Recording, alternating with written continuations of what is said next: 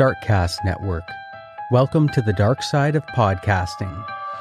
Welcome to Murder and Mimosas, a true crime podcast brought to you by a mother and daughter duo, bringing you murder stories with the mimosas in hand. Just a quick disclaimer before we get started. Our show is Murder and Mimosas. It's a true crime podcast.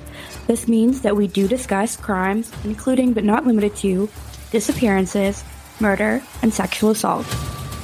All our episodes are told with the respect of the victims and the victims' families in mind.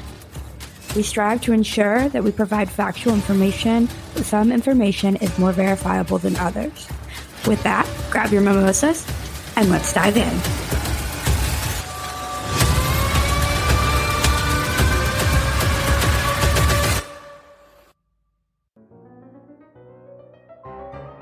Welcome to Creepy Tapas, the show where two spooky best friends give you tiny tastes of terror connected by a common ingredient. We serve up movie reviews, mysteries, murder, mayhem, and tantalizing tales from the depths of the internet, and some random bullshit too, all focused around a similar theme. We blend our love of horror, oddities, and general creepiness and dig a little deeper discovering the history, psychology, and truth behind your wildest fears. Join us, Ash and Jordan, as we descend into full darkness every Sunday, wherever you listen to podcasts. It's Creepy Tapas, y'all. What, what? Proud members of the Darkcast Network. Kelly and Jason are both at the door, and the police ask her when the last time was she had seen or talked to Chris and she says around the 14th or 15th of October, but she can't really remember. They ask was she having an affair with him, and she says yes. Jason's standing right there, stone faced. They ask both to come to the station to talk more. When there, they ask her if she thinks her husband would have had anything to do with Chris's disappearance, and she says no. They are like, you know, most men are jealous, right? This usually doesn't go over well. And she said her husband knew and he was fine with it. Apparently, Jason didn't work. He was in an accident which caused back damage and left him impotent, she tells police.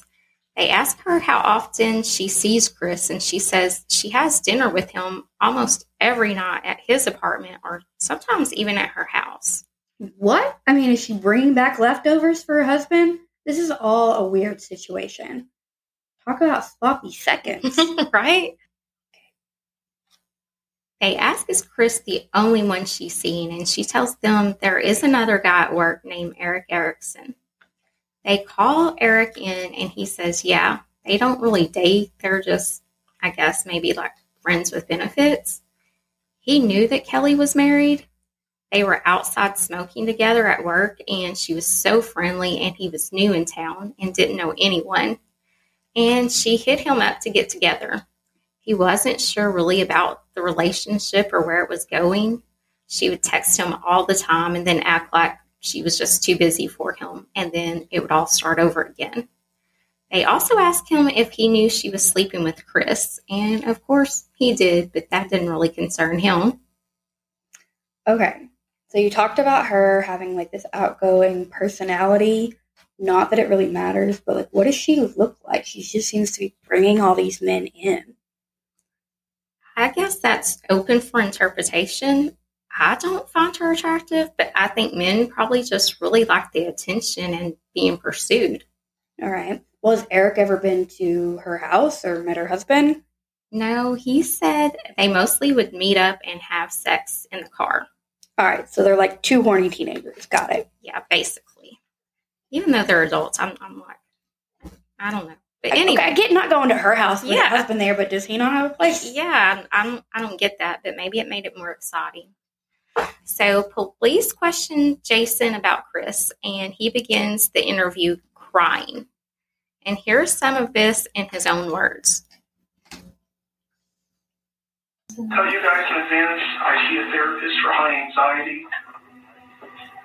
I actually was institutionalized a little over a month ago. Lost a close friend that I've been depressed ever since. And here around knowing that my marriage has fallen apart.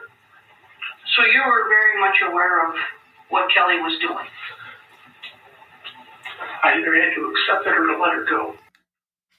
He says he knew about her and other men. He also tells them he recently got out of a mental institution about a month ago where he was for depression and anxiety and other issues. Jason says he's never met any of the men, though.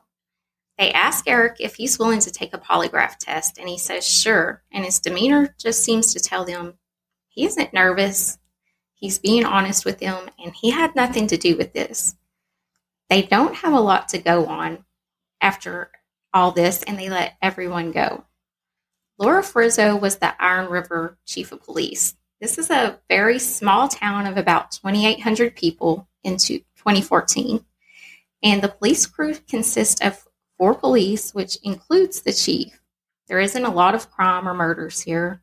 And Laura decides right away she needs more resources and calls the state police to help.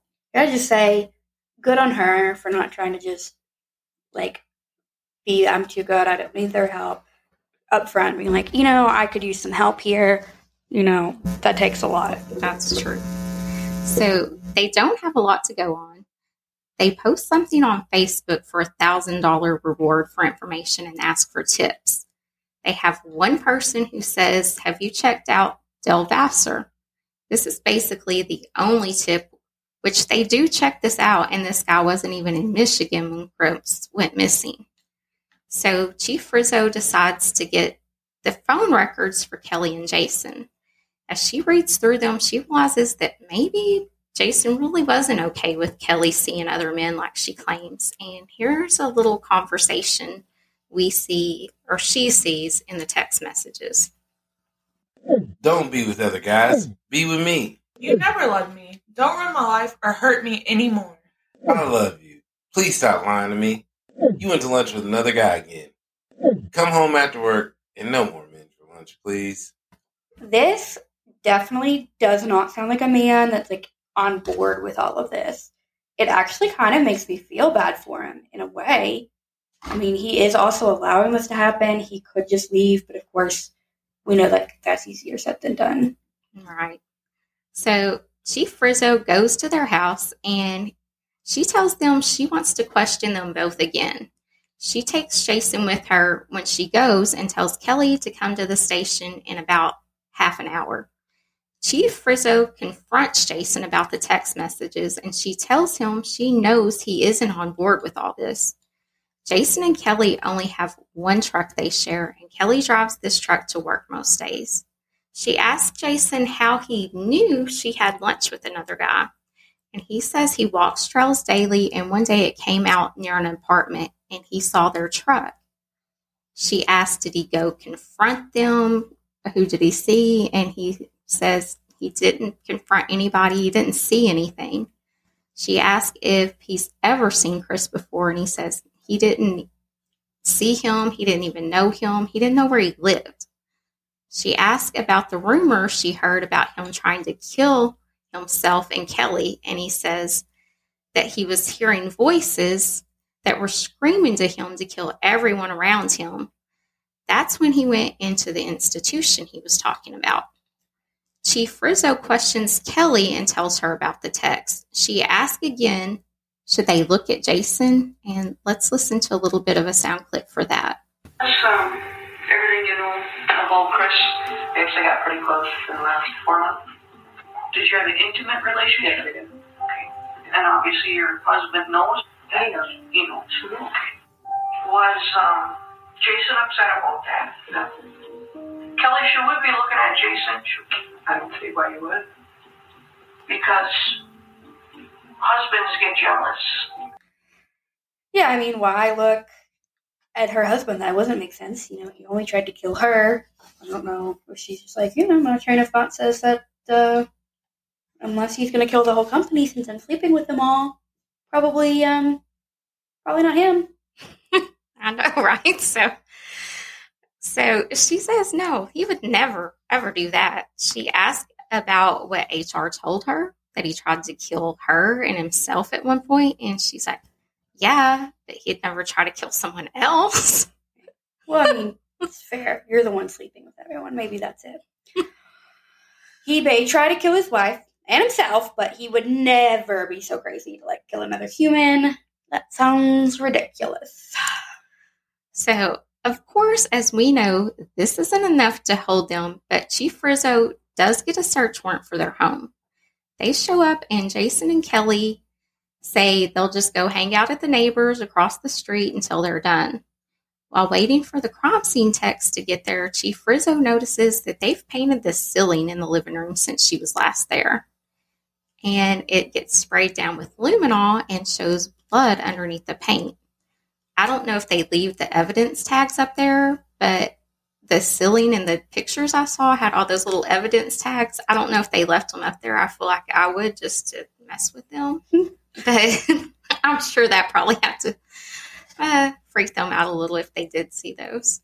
Well, to me, with it being on the ceiling, like this sounds like cast off blood splatter, but I don't really know what you would be doing in the living room to get blood on the ceiling other than murder of a person or an animal, I guess, but probably a person in the situation. Yeah, not always. A lot of ways to get blood on the living room ceiling. Yeah. Sometimes they were like, "Oh, I got a nosebleed." I don't think that's going to work for this one. No. So they don't find anything else. No other blood, DNA, nothing. This takes about 10 hours that they're going over this house with a fine tooth comb, and they let the Cochrans have their house back. The next day, they get a call from the neighbor, and they say that they saw the Cochrans leave last night and they haven't returned. They go talk to the neighbors, and they're told that their grandmother that lives with them heard a gunshot the night that Chris went missing.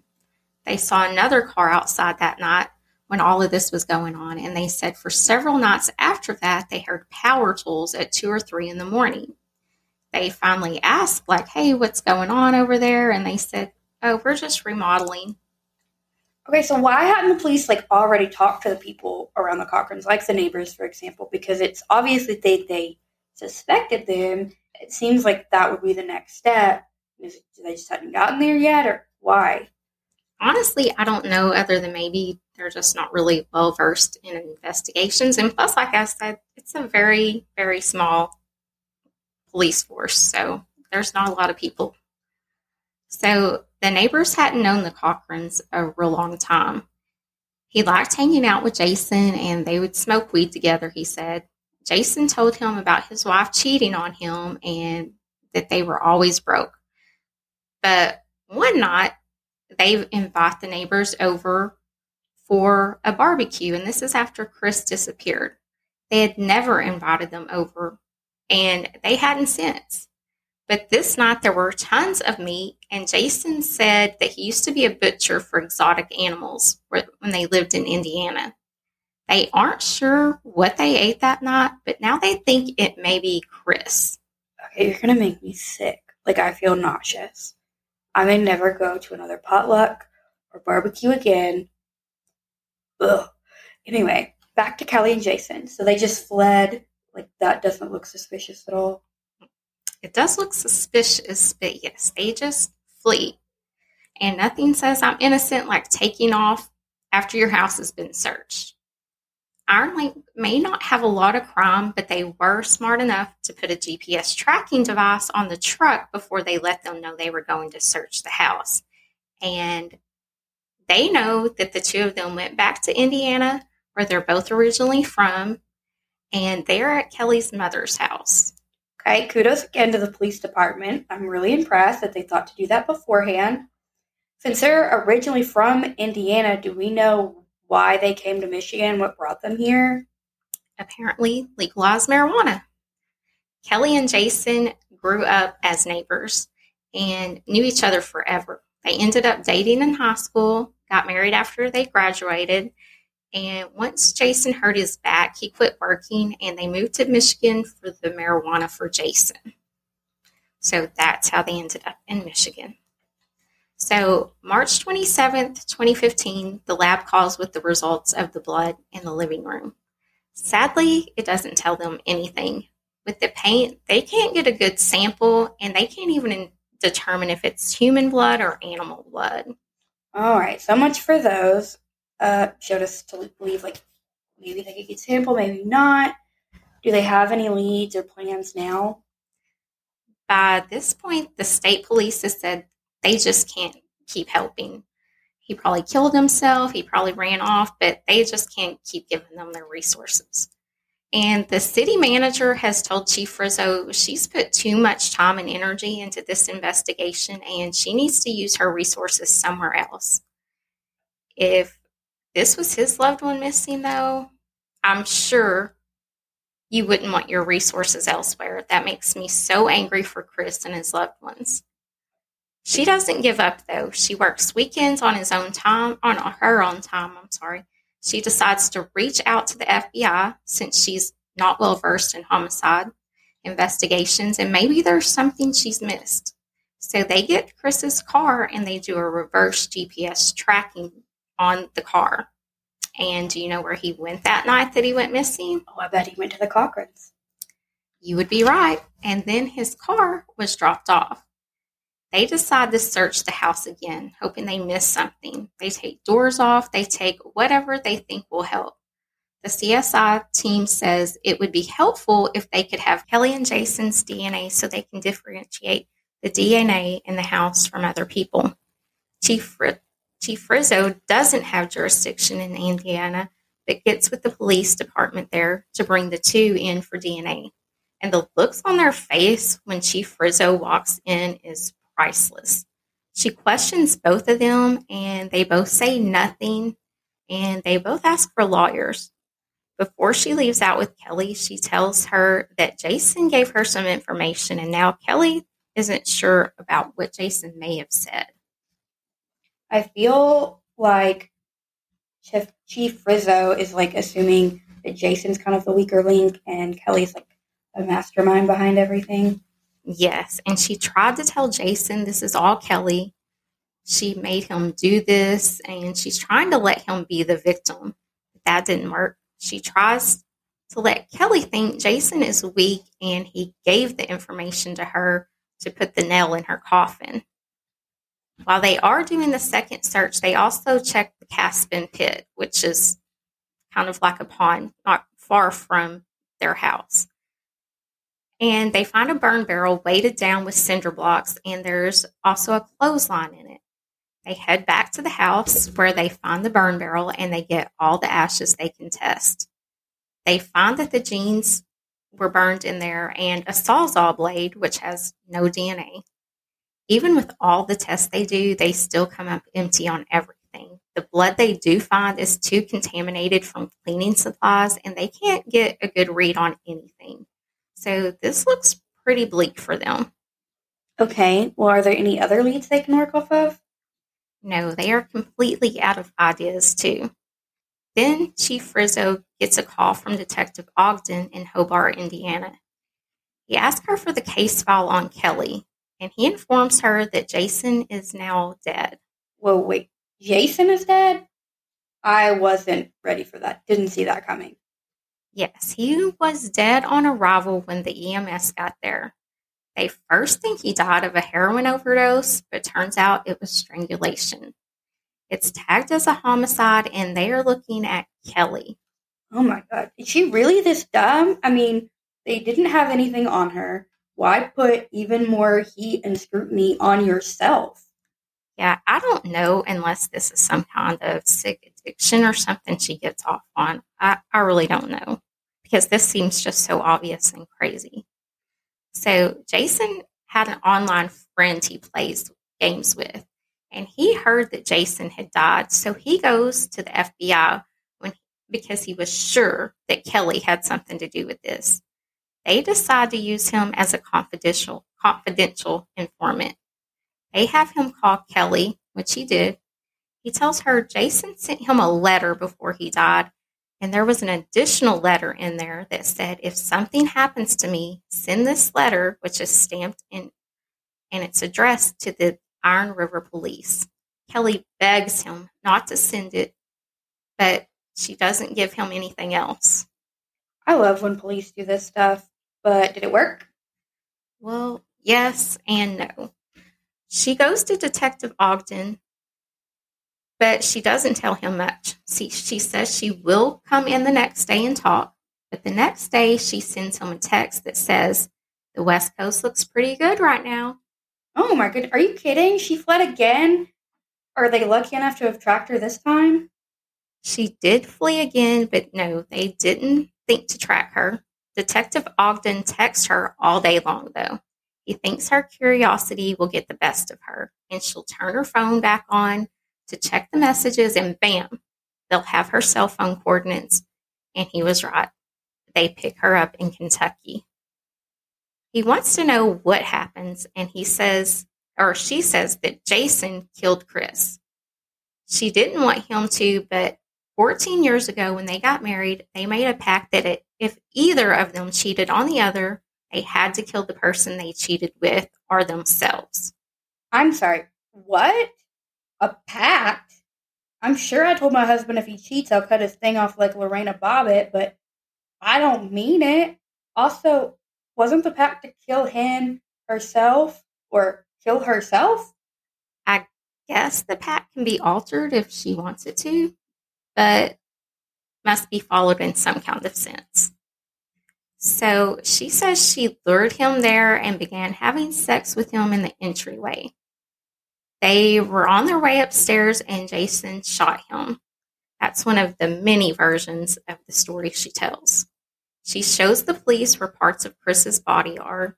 She said they cut up his body into pieces and put it in the trash bags and buried him along the 639 County Trail. She takes them to the house and shows them how things took place. She passes a set of forceps on the sink and casually just says, Oh, that's what Jason made me use to pull the bullet out of Jason's head.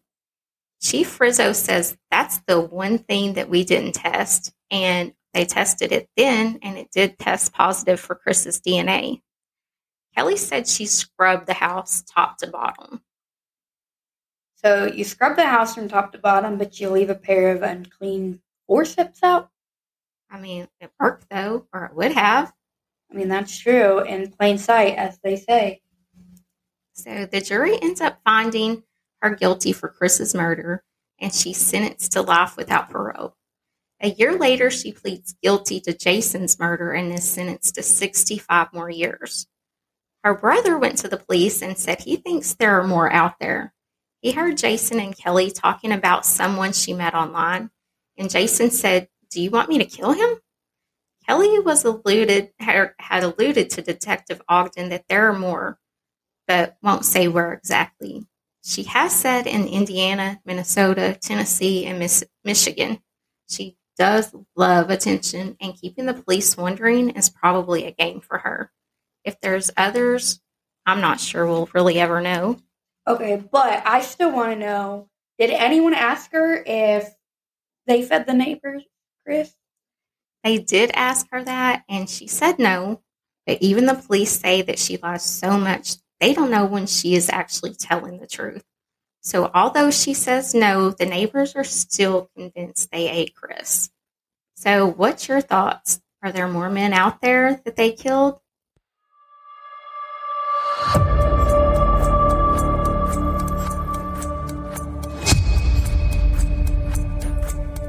We always recommend more bubbly and less OJ.